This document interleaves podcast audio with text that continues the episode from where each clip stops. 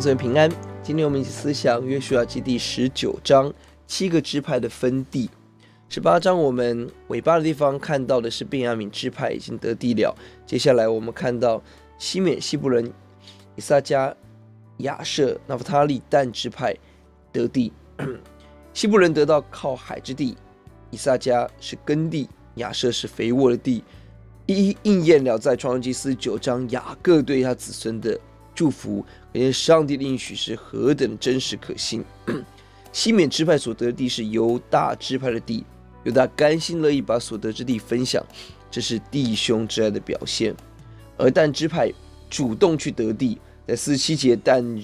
人的地界越过原得的地界，但人上去攻取利善，用刀击杀城中的人，得到那城，住在其间。他们先祖但的名将利善改名为但。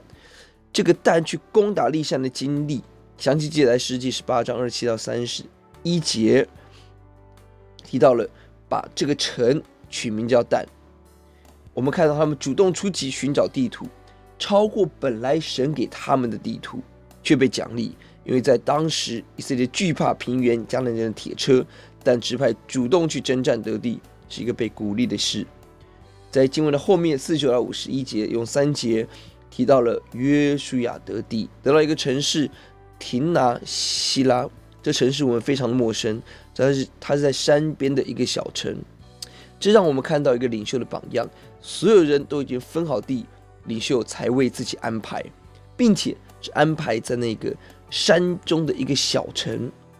没有任何的名不见经传的小城。可以看到约书亚在舍己上面做了很好的榜样，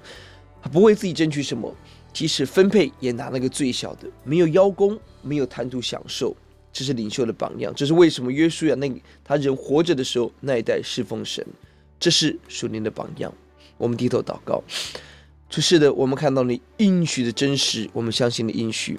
让我们也学习犹大支派，学习给，学习但支派，学习勇敢征战，更学习约书亚当一个领袖。主啊，该打的仗跑到第一，该拿的福利走到最后。求主教导我们，听我们的祷告，奉耶稣的名，阿们。